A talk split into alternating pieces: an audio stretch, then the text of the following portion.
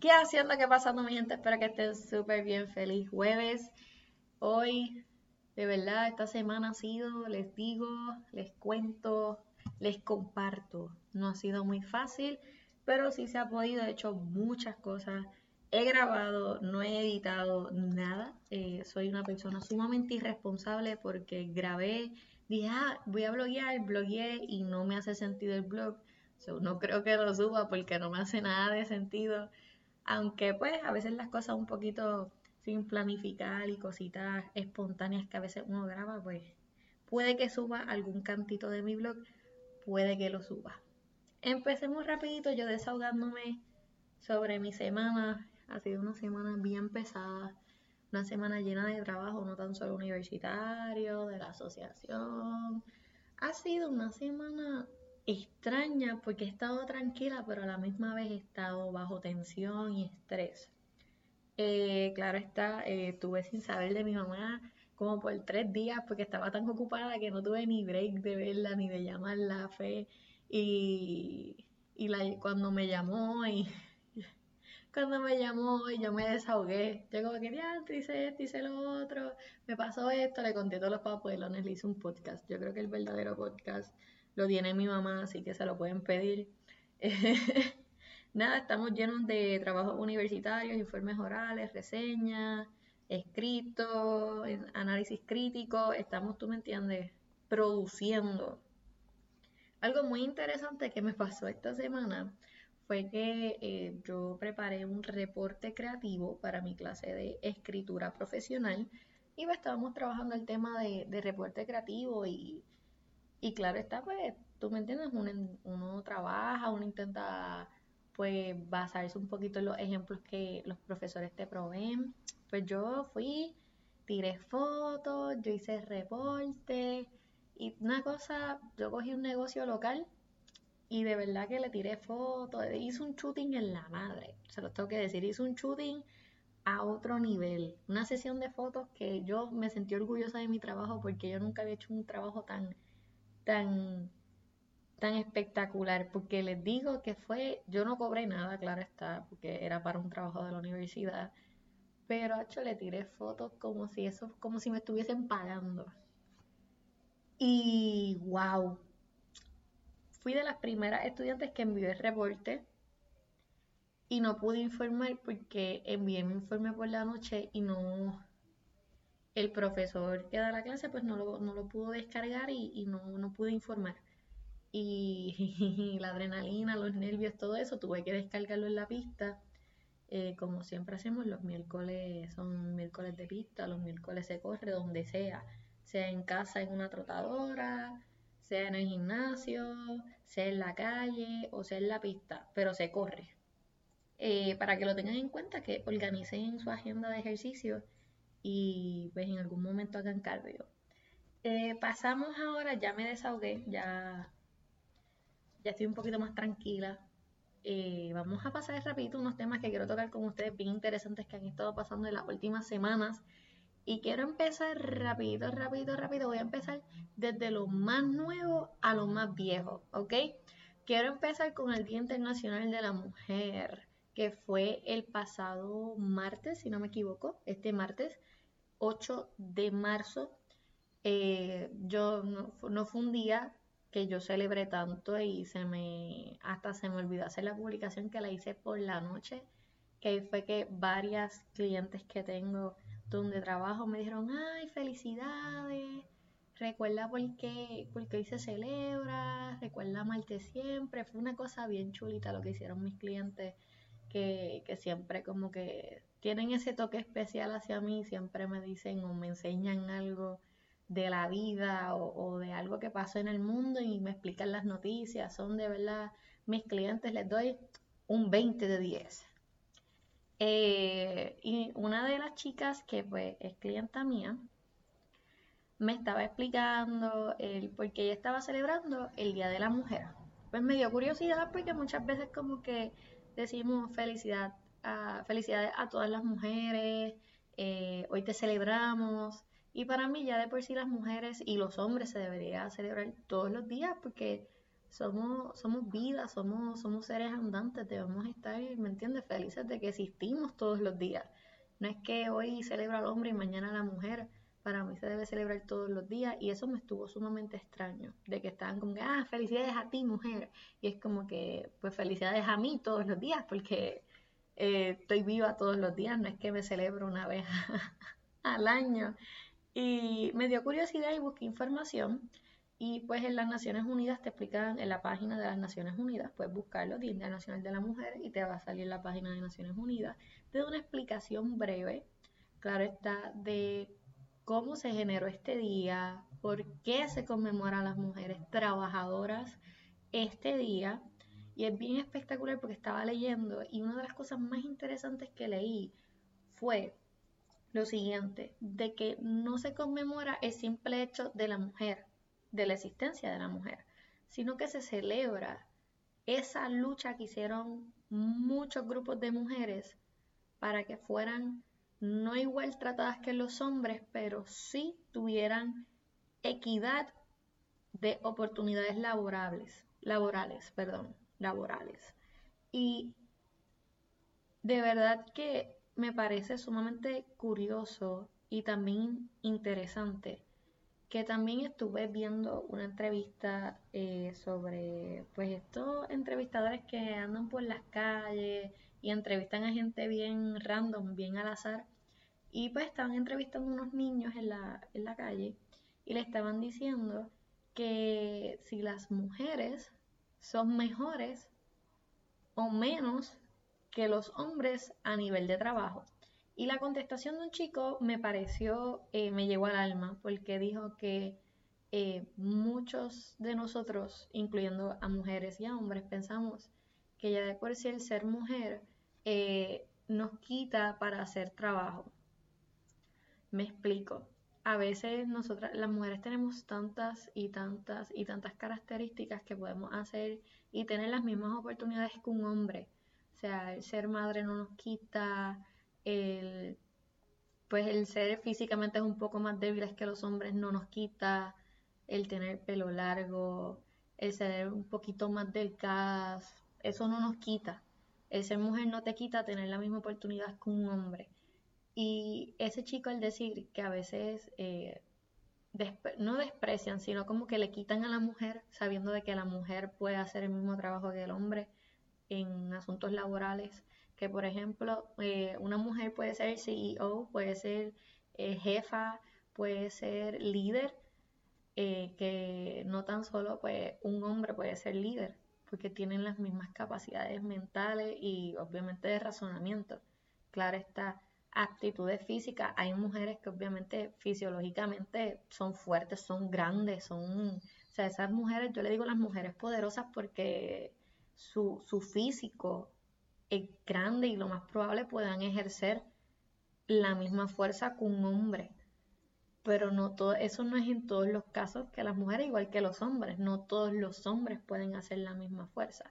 Así que pienso que en vez de nosotros identificarnos como que, ah, por ser mujer, por ser hombre, para mí cuando uno va a buscar trabajo, pues se debe evaluar por las aptitudes que se están buscando para ese trabajo. Si se están buscando aptitudes para ser conserje, pues usted si tienes las aptitudes de saber limpiar, de ser organizado en tu trabajo, de pues, ser comunicativo, de trabajar en equipo, pues si usted muestra esas aptitudes, pues el trabajo es de usted, pero no creo que por, por ser hombre o mujer uno deba discriminar en ese asunto. Y este día, eh, obviamente, merecedor de celebrarse todos los años y todos los días, porque pienso que igual que el hombre y la mujer deben tener la misma oportunidad de empleo Claro está, si pueden demostrar de que tienen esas aptitudes que se busca para ese trabajo en específico. Eh, voy a citar rapidito eh, las primeras dos, tres oraciones que dice el texto eh, de las Naciones Unidas, que se titula Igualdad de Género hoy para un mañana sostenible. Se llama, dame darle un poquito de zoom porque estoy medio ciega. Potenciar la igualdad de género en el contexto de la crisis climática y la reducción de riesgo de desastre es uno de los mayores desafíos mundiales del siglo XXI. Cada vez es más evidente que las mujeres son más vulnerables al impacto del cambio climático que los hombres, ya que constituyen la mayoría de la población pobre del mundo y son más dependientes de los recursos naturales afectados por esta amenaza medioambiental. Al mismo tiempo, las mujeres y las niñas son líderes eficaces y poderosas que impulsan el cambio para lograr la mitigación y la adaptación climática. Se implican en iniciativas sostenibles en todo el mundo y su participación y liderazgo generan una acción por el clima más eficaz. Para lograr el desarrollo sostenible y una mayor igualdad de género, es esencial seguir explorando las oportunidades así como las limitaciones para permitir que las mujeres y las niñas tengan voz y participen en igualdad en la toma de decisiones relacionadas con el cambio climático. Sin igualdad de género, hoy el futuro sostenible igualata, espérate, volvemos. El futuro sostenible e igualitario seguirá estando fuera de nuestro alcance. Por ello, la celebración del Día Internacional de la Mujer de las Naciones Unidas es igualdad de género hoy para un mañana sostenible. Ahí les leí lo que es la introducción a este breve artículo que ellos no comparten. Claro está, pues hace referencia más al cambio climático, pero sí desempeña la labor de la mujer y el impacto que tiene la labor de la mujer, teniendo las mismas capacidades mentales y teniendo las mismas eh, características y actitudes para una labor de líder. Así que no tan solo celebres eh, el Día de la Mujer el 8 de marzo, celébralo todos los días, porque todos los días siempre se hace la diferencia, siempre hay un cambio en nuestro planeta, ya sea de una mujer o ya sea de un hombre. Así que celébralo todos los días. Pasamos ahora al cine. Vamos al cine. Ayer fui al cine y vi Batman. Vi Batman y me pareció Sendo peliculón. Sendo peliculón, no lo voy a negar, sendo peliculón. Yo le voy a dar un 11 de 10. En vez de un 20 de 10, le voy a dar un 11 de 10. ¿Por qué? Porque muchos lo critican porque pues no es el típico Batman lleno de acción. No es el típico Batman. Es, es un Batman atrapado en muchas situaciones sociales y personales. Claro está, el Batman de siempre, pues ha tenido sus problemas personales porque pues, si no has leído el cómic o no has visto películas, pues, pues tienes que verlas porque no, no te lo voy a contar aquí, no te voy a dar spoilers. Pero la película, el villano, los villanos que rodean a, Batman en esta película son espectaculares. De verdad, la historia, eh, cómo, cómo, llevan esa historia paso a paso. Eh, es algo espectacular, la recomiendo, claro está, si lo que tú estás buscando y lo voy a comparar, sí, me, estoy dando el permiso de compararlo. Si, si estás buscando algo parecido a Spider-Man, no la vayas a ver. No la vayas a ver porque no vas a encontrar el sentido, no le vas a encontrar la gracia, no le vas a encontrar el arte a esta película. Si estás buscando algo parecido a Spider-Man. Spider-Man y esta película de Batman, claro está, son de dos franquicias diferentes, una de Marvel, una de DC, pero son literalmente los dos extremos de lo que es una película de un héroe o de un superhéroe.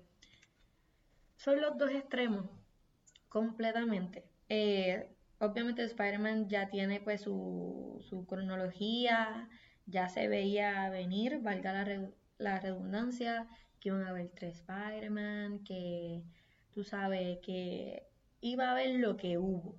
Porque si no has visto Spider-Man tampoco te la voy a spoiler, aunque ya te spoilé que salen los tres Spider-Man. Eh, pero en este Batman, pasamos otra vez a Batman porque no me, no me, quiero, no me quiero desviar del tema. O sea, el elenco, yo no me esperaba mucho de ellos. Claro, está un ejemplo de Robert Pattinson que la primera vez que yo vi a Robert fue en Harry Potter y después lo vi en, Twilight. Y después de ahí como que no he visto películas de él porque no soy muy fanática de, sus personajes. Y lo voy a aceptar, yo fui Team Jacob. Fui Team Jacob. Eh, y como que no le encontraba la gracia a la actuación de él, no le encontraba como que mucho sentido, mucho wow. Y aquí botó la bola, aquí yo, yo se lo, me quito el gorro, el sombrero, me lo quito la gorra también, porque es que botó la bola, se metió en un personaje lleno de emociones y lleno, y, y, y llenó, llenó el personaje, llenó los zapatos del personaje. Muchos se quejarán de que es un Batman bien oscuro, que es un, es un Batman atrapado en situaciones sociales, políticas y personales. Literalmente más humano no lo pudieron haber hecho. Claro está, tiene su ciencia ficción, tiene, tiene cositas que obviamente pues, pueden sonar irreales o verse irreales, pero la película lo dio todo igual que eh, Zoe. Zoe, que es la actriz que hizo de Cat, eh, Catwoman, botó la bola porque literalmente le dieron características de lo que pasa, de lo que pasa en nuestra sociedad, de lo triste que se, que, o sea, de verdad que es una película que, que te toca porque estás viendo literalmente el sufrimiento de un pueblo, estás viendo el sufrimiento de personas. Y ni te quiero contar de los villanos. El villano de la película sorprendió, botó la bola, creo que fue el que se robó el show. El que se robó el show fue fue Paul, Paul Dano, que es quien interpreta a, a Cypher. Ay, Dios mío, que a Cypher, mírame a mí. ¡Ah! Castígame, Dios. Eh, Riddle, acertijo, quiero decir en español, acertijo. Eh, él interpreta el villano acertijo y en la manera que, construyeron este personaje, las características que le dan, es algo impresionante, es algo tan real. en muchas personas, estaba discutiendo con unos compañeros de universidad sobre la película y me dijeron, bueno, la película es parecida a Joker. Y yo, ahora mismo eso es lo que está definiendo a DC, hacer películas reales, de que tengan que ver con, esa problemática social y te hagan pensar y te, y te pongan a trabajar el cerebro de que esto es lo que está pasando en el mundo y te lo están poniendo desde el punto de vista exagerado de una historia de superhéroes y villanos. ¿Está bien? Y no estoy diciendo que Marvel no haga eso, porque sí Marvel lo hace. El único límite que tiene Marvel es que le pertenece a Disney. Marvel es de Disney y tienen obviamente que poner mil filtros, mil cosas, que es un poquito tricky hacer películas fuertes, gráficas. En Marvel, claro está, eh, hay sus truquitos para poder hacerlo, pero no tienen la misma libertad que tiene DC Comics.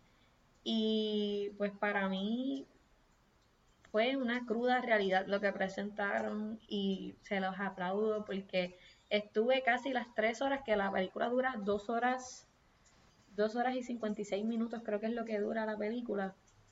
Y yo estuve esas dos horas súper tensa, yo no comí popcorn, apenas bebí el jugo que tenía al lado, porque es que es, densa la película, así que pues cuando salgan de la película y si vas con amistades discutan sobre las cosas que vieron, les recomiendo que, que discutan sobre los problemas que vieron, claro está, las fallas o las expectativas que tenían sobre este Batman eh, no voy a decir que, wow, fue el mejor Batman, porque no te lo estoy diciendo, simplemente te estoy diciendo que fue un Batman más realista, un Batman real. Para mí fue un Batman, no sé, tal vez sea también la generación en la que pues nací, pero para mí fue un Batman que sí llegó a mi corazón su historia. Sí me creí que era que huérfano, sí me creí los problemas que tuvo, sí me creí el miedo que tenía de, perder algo que ama,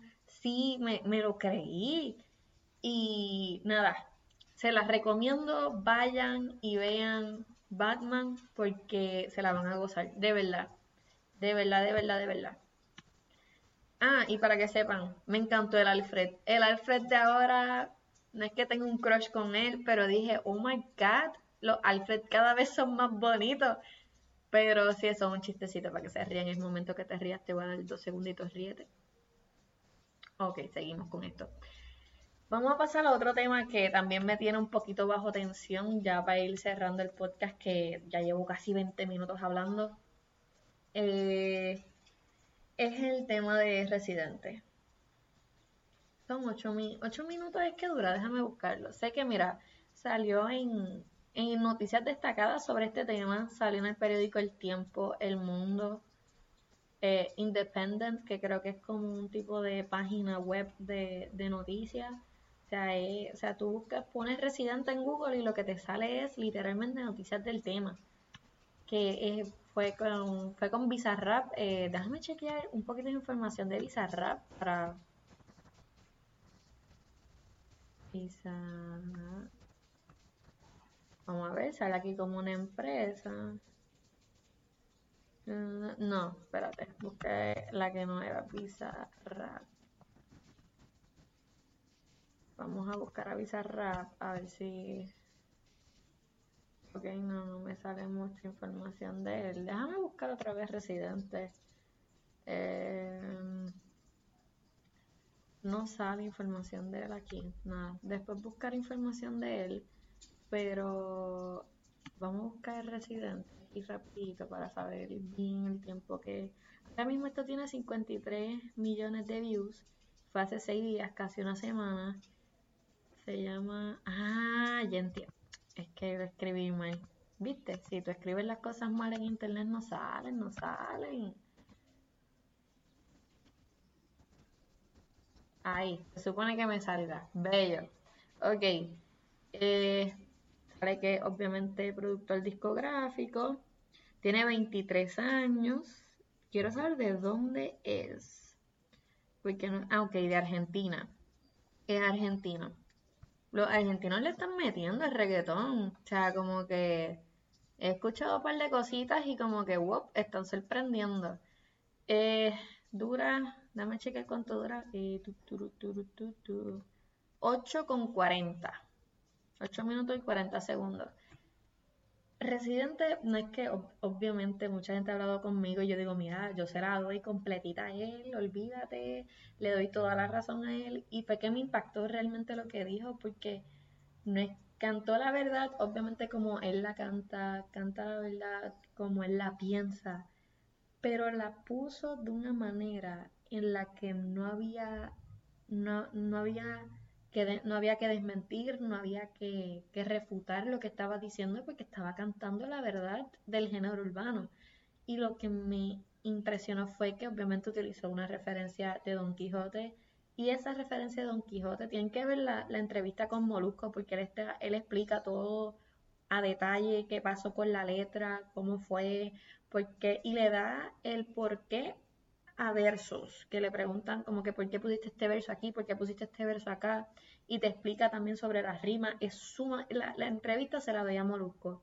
A mí no me gusta ver a Molusco solo entrevistando, y hay entrevistas bien raras que yo las veo a él solo, obviamente porque me interesa el artista, pero no, no per se, per se, per se, la manera en que entrevista a Molusco. Soy más fanática cuando él está en Mega, y está en Los Reyes de la Punta, que tiene a Pamela y a Lee y a Rebel Fantacuca. Me gusta más eh, eh, esa dinámica que verlo solo.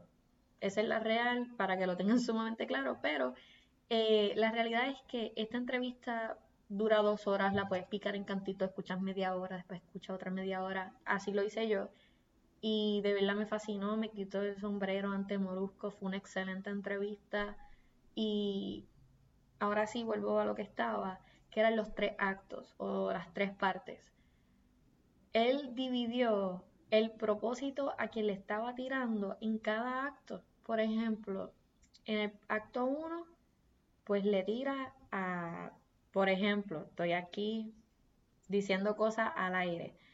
Eh, le tiró a la franquicia, después le tiró a los artistas, pero sin nombre, claro está, porque está hablando en general a los artistas que no escriben y al final le dedica, eh, obviamente, el encontronazo que tuvo con J Balvin, pues ahí él se desahoga.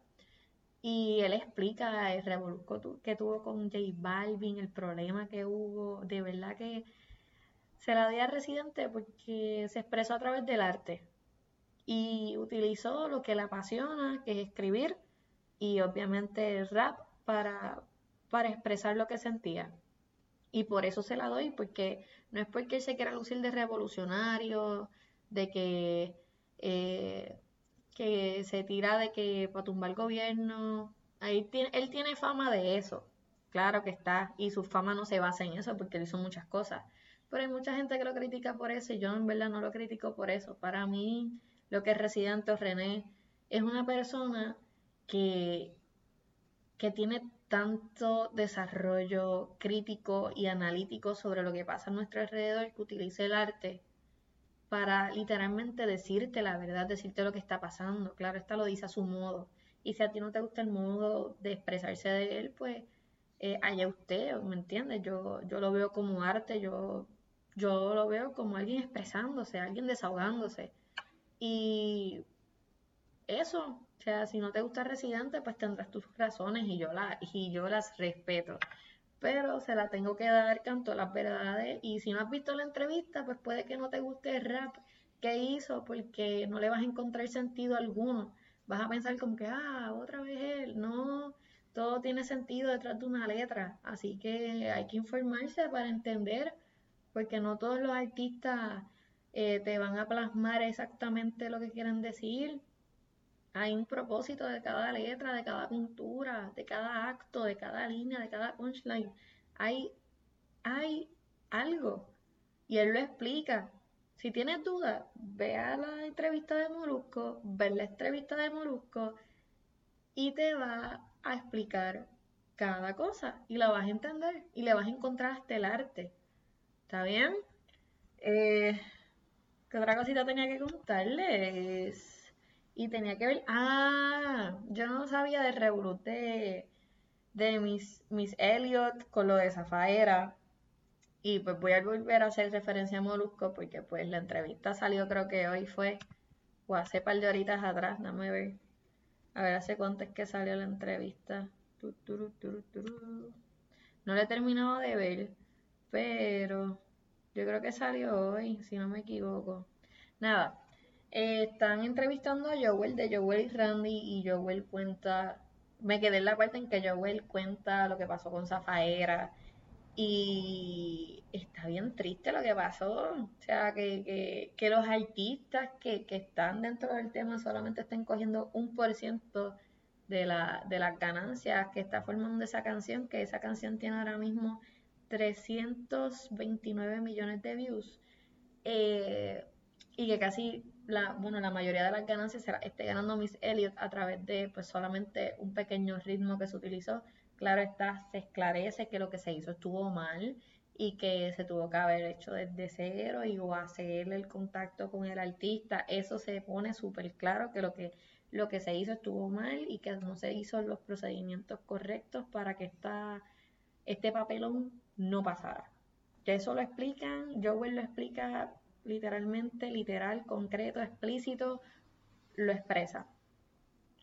Pero a mí, wow, me impactó de que una canción tan grande, tan, tan, que tuvo gran impacto a nivel mundial, sea, es una canción que cuando sale todo el mundo crea una euforia en, en, Dios mío, en la audiencia, que es como, es como un gasolina, es como, es como un despacito, eh, son canciones que, que, es una canción que tuvo un impacto demasiado en la sociedad y fue una canción que, que, que no tan solo pues como que trepó a muchos, bueno, ya entre iba a meter la pata, iba a decir trepó a muchos artistas, pero como que nos recordó de dónde nosotros como que a mí me dio un flashback bien duro cuando yo estaba en sexto grado a escuchar Joel y Randy.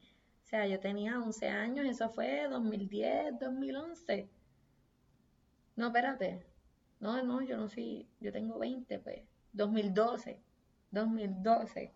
O escuchar a yo voy a rap y escuchar esa canción ahora ya un poquito más grande, pues me da ese recuerdo. Y fue fuerte escuchar de que ellos solamente se ganan un por ciento, claro está. El un por ciento pueden ser 20 mil, 30 mil pesos. Pero imagínate qué, qué sería ganarse 20 veces eso ejemplo, con un por ciento te estás ganando 20 mil dólares. Imagínate tú ganarte el 20% de esa canción.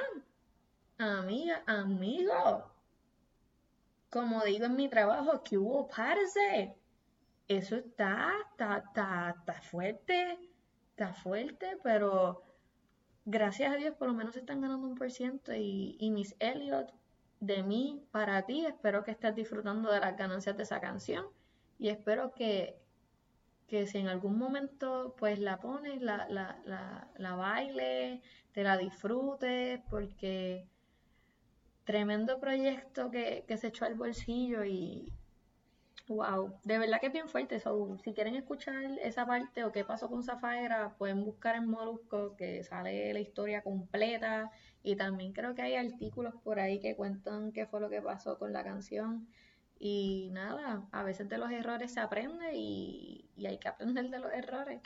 Nada, chicos, eh, fue un placer volver a estar aquí con ustedes. Media hora, tú me entiendes, le metemos a la media hora de podcast. Eh, Sígueme en mis plataformas digitales, eh, sígueme en Instagram como arroba elnanazo underscore PR y en Facebook como arroba elnanazo PR, no te lo pierdas, a veces tiro fotitos, me puedes contratar para tirar fotitos, tú me entiendes, si quieres un shooting, boom, boom, boom, yo te tiro, yo te tiro fotos, yo, yo, yo animo alguna fiesta, si necesitas eh, que alguien te escuche, también puedes escribirme tu historia por mi DM no tengo problema en escucharte y si necesitas, tú me entiendes, eh, que alguien te escuche, yo estoy puesta para escuchar.